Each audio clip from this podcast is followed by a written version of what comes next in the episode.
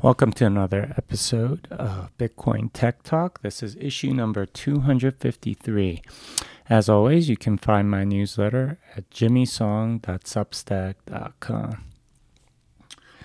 Altcoins are dinos, decentralized in name only. Bitcoin Tech Talk issue number 253.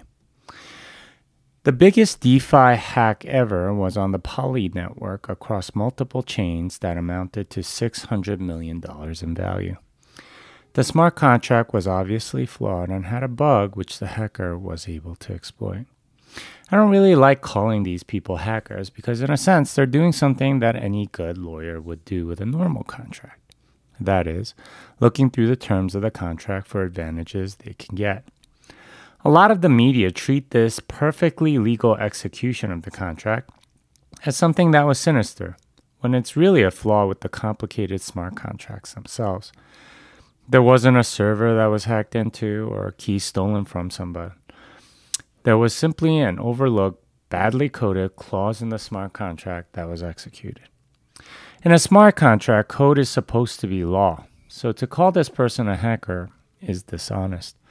It's a person that executed the contract in a way the designers of the smart contract didn't expect.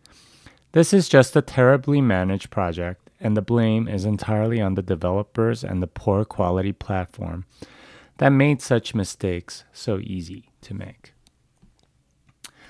The insecurity of smart contracts in a poorly designed language like Solidity isn't the thing I want to write about, however.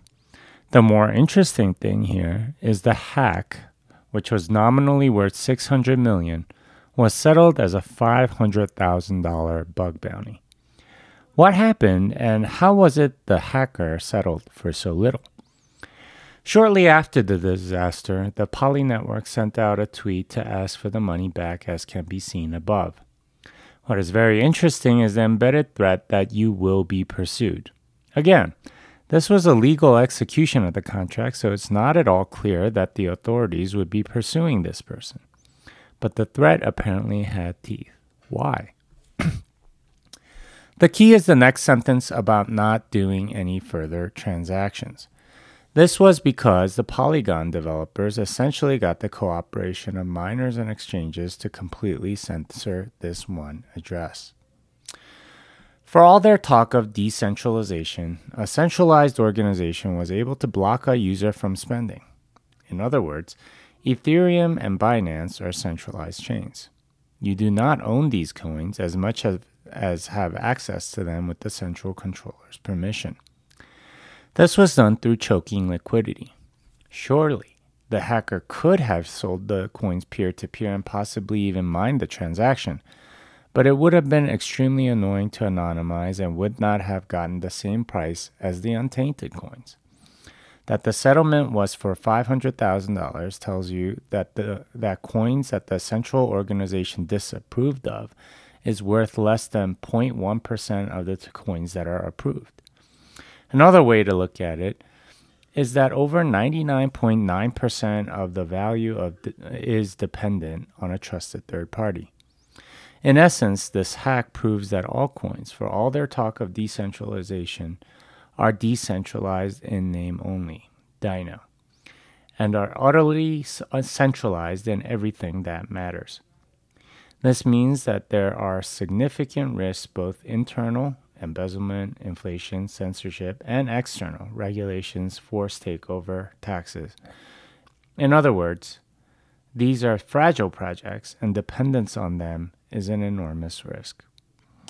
I wanted to write this particular article because it, it really struck me just how much control these centralized players have. If if something happens on their network that they don't like, they can sort of like issue a fatwa or something against the person that did something that they didn't like.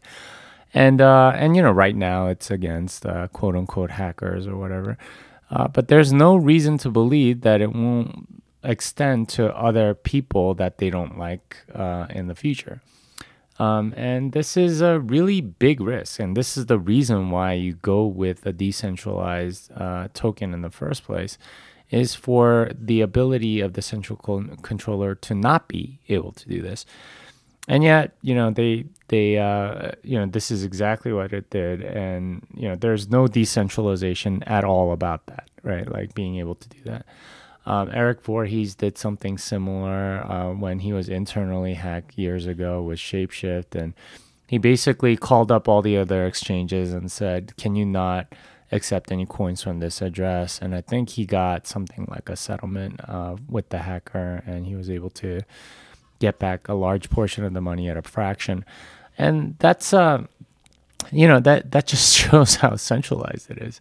If if you can go around and essentially like uh, use the centralized controllers uh, to your advantage, uh, it's really no better than fiat. And there's no better example of that than what just happened. All right, let's talk about Bitcoin. BitMEX Research has published the privacy preserving proof of liability.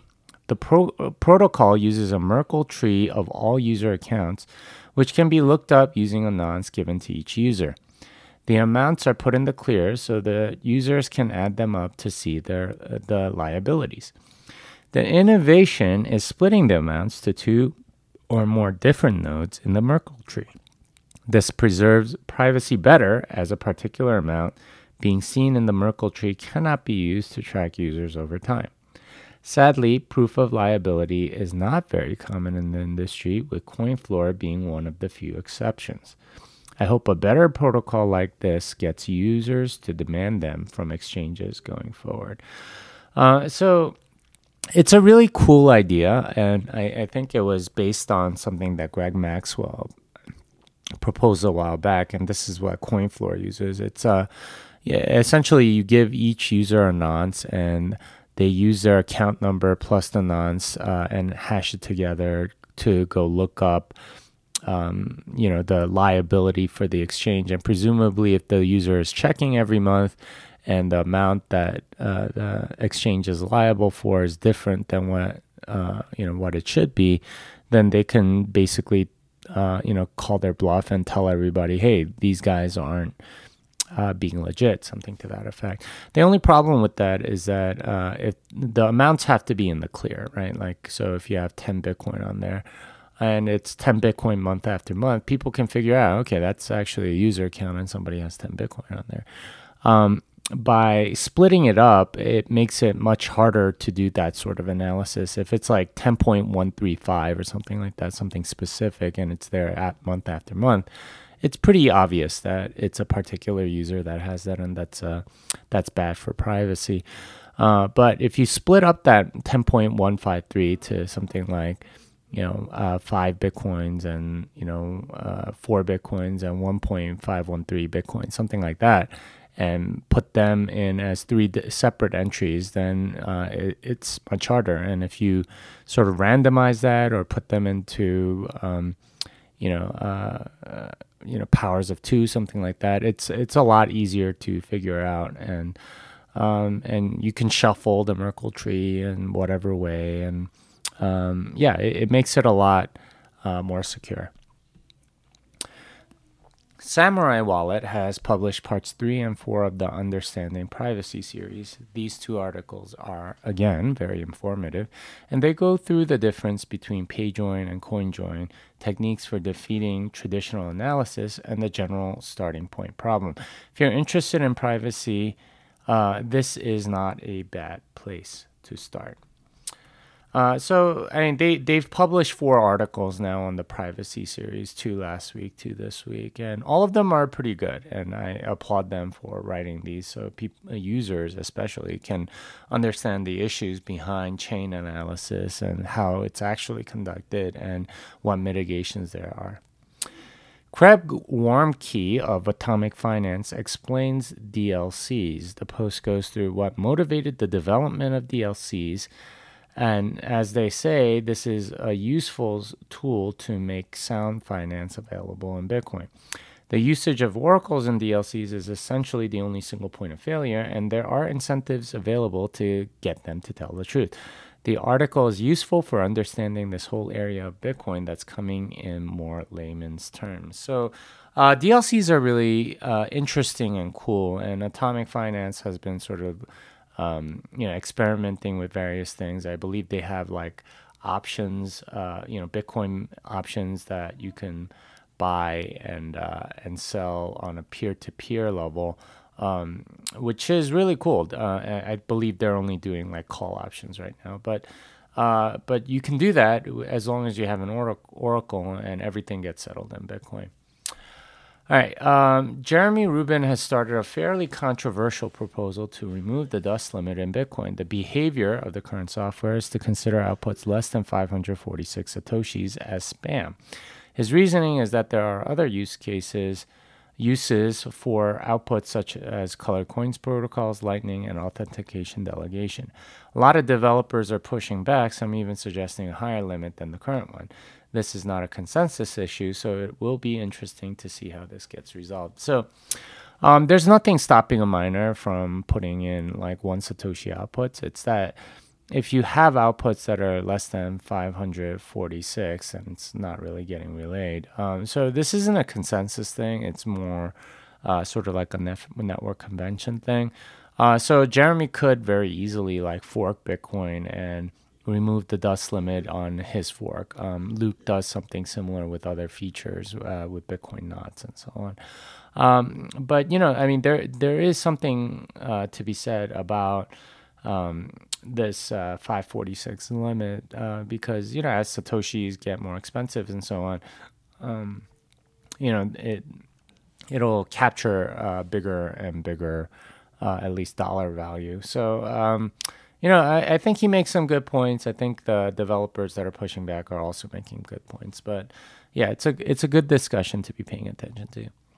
Uh, let's talk about Lightning. Blockstream has implemented a way to advertise a willingness to do dual funded channels called liquidity ads. There's no way uh, to, uh, before this, to know which other nodes would accept dual funded channels. So, advertising what you would accept ought to be very useful for the network. This is part of the C Lightning release 0.10. So, um, you know, they created this whole thing called dual funded channels. Um, but there's uh, you know in order to dual fund you need to know which peers would be open to doing that and that they would essentially um, uh, you know have liquidity. You, you would get li- inbound liquidity for some uh, outbound liquidity. Um, and you know that that's a very useful thing and uh, especially knowing what uh, you know how much you would have to provide in order to get what and so on um, it, it, it can be very useful and i expect um, you know as we move more towards dual funded channels this particular thing called liquidity ads will become more important on the lightning network Lightning address is a way to make Lightning more user friendly. This is a clever use of the DNS system to host your own Lightning node from a domain you control. Addresses ought to be a lot easier to use, but there is a trade off in privacy since your domain has to be registered with someone, and that can compromise your privacy. So essentially, what it does is it makes it look a lot like an email address. Um, and using, uh, you know, basically a Lightning node on the back end, it can receive to a particular, um, you know, node that it's hooked up to, and uh, give an invoice, and there's sort of like uh, communication going back and forth in the background between whoever is trying to pay and that address.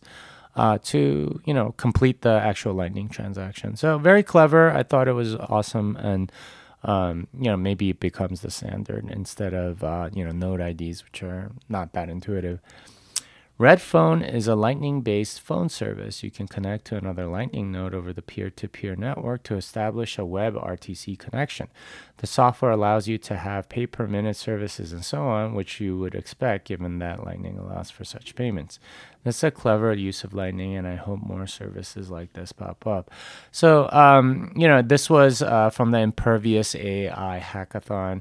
Um, and the guy that made it, uh, I think, put it together fairly quickly. But very exciting project. You can essentially have a peer-to-peer phone call uh, with no central party in the middle. You're using WebRTC to do the actual call, uh, but you know, in, in, order to find each other, you need Lightning and if you're paying, uh, if one side is paying, then they can do so uh, using Lightning and so on. Uh, really clever, and I love the fact that there's no central party that's able to even uh, that's able to record anything because, of course, all the communication is encrypted. So. Um, yeah, uh, very much much better than the current system, which all have some sort of third party as a trusted central uh, third party. Uh, you know, in messaging apps, uh, uh, spanning from WhatsApp to Facebook Messenger to Telegram or Signal or even uh, you know FaceTime or whatever. Um, yeah, th- this one I think is is towards that decentralized web we're all looking for economics, engineering, etc. Alex Gladstein writes about how Bitcoin is being used in Cuba. What's amazing is how organic the growth there has been and how oppressive Cuba currently is.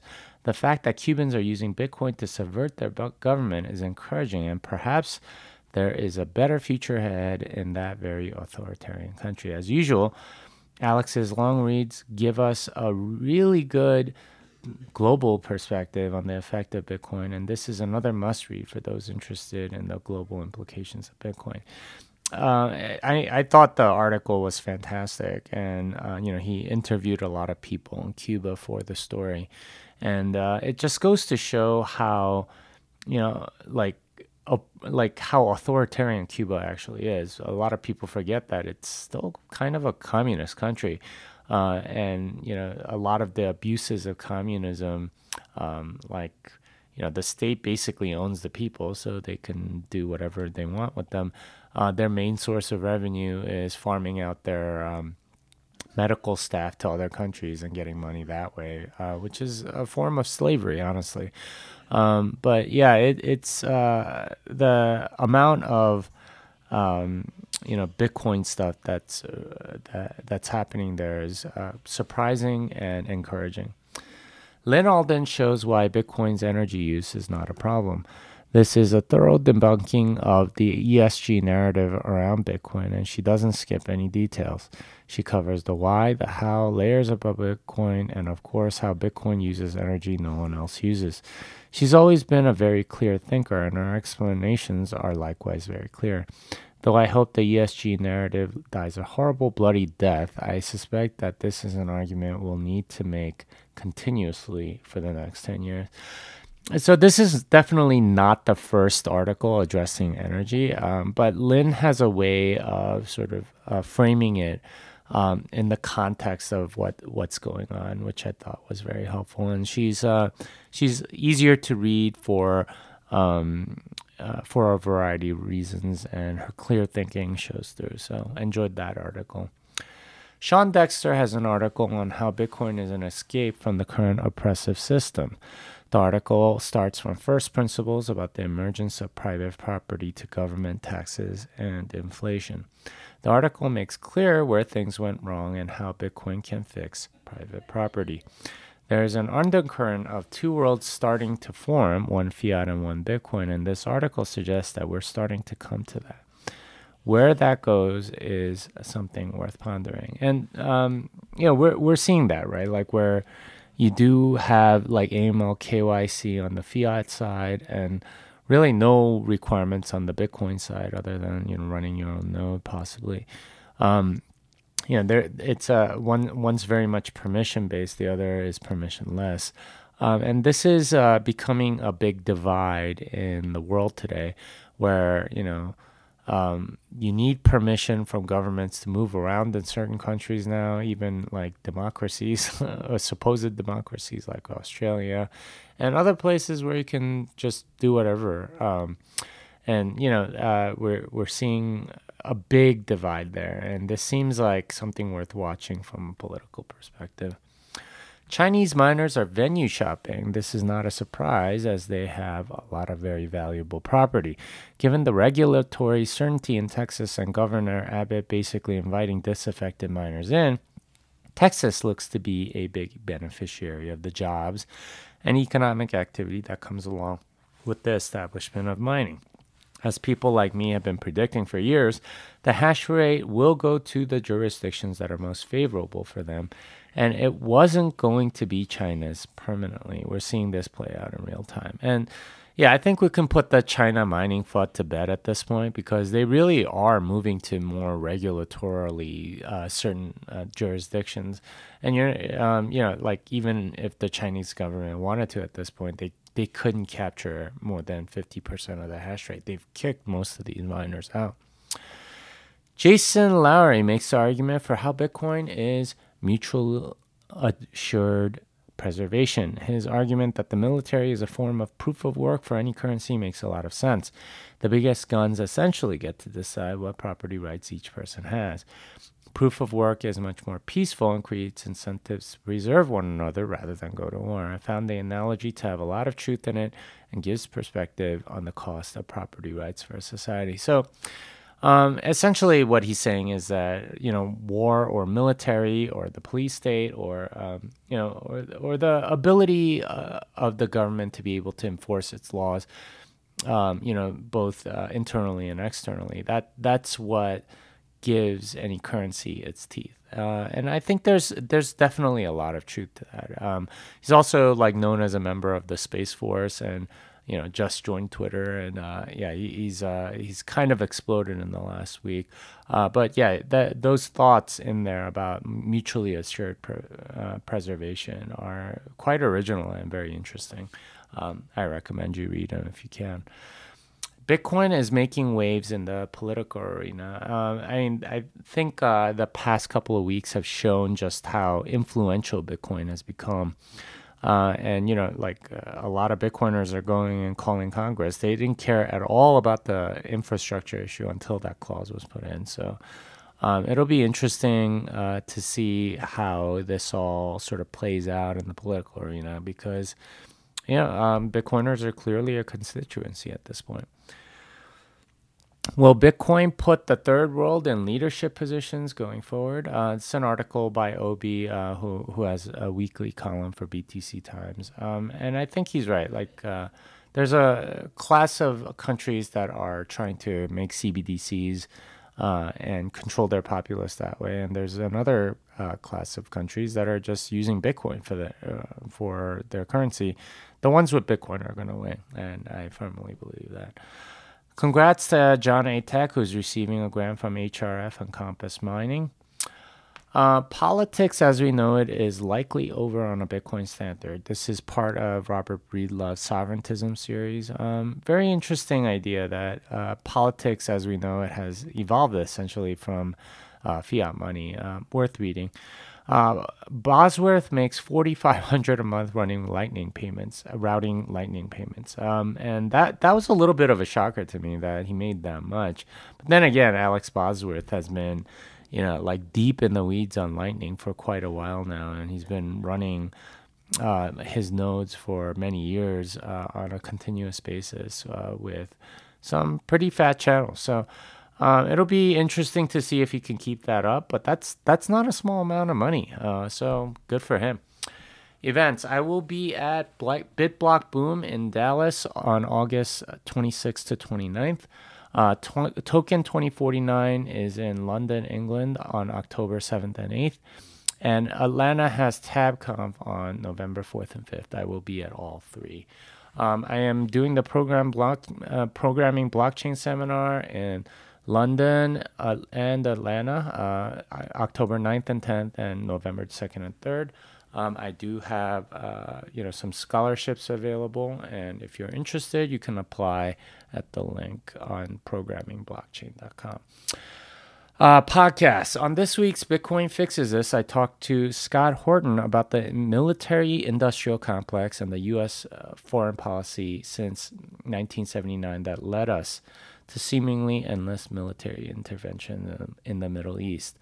Uh, so this is kind of topical since uh, you know Afghanistan has uh, been retaken over by the Taliban. Um, I think uh, listening to Scott and uh, sort of understanding what's gone on there and just sort of screwing up each time and trying to go in there with war to fix the last screw up um, has basically made things worse and worse and worse.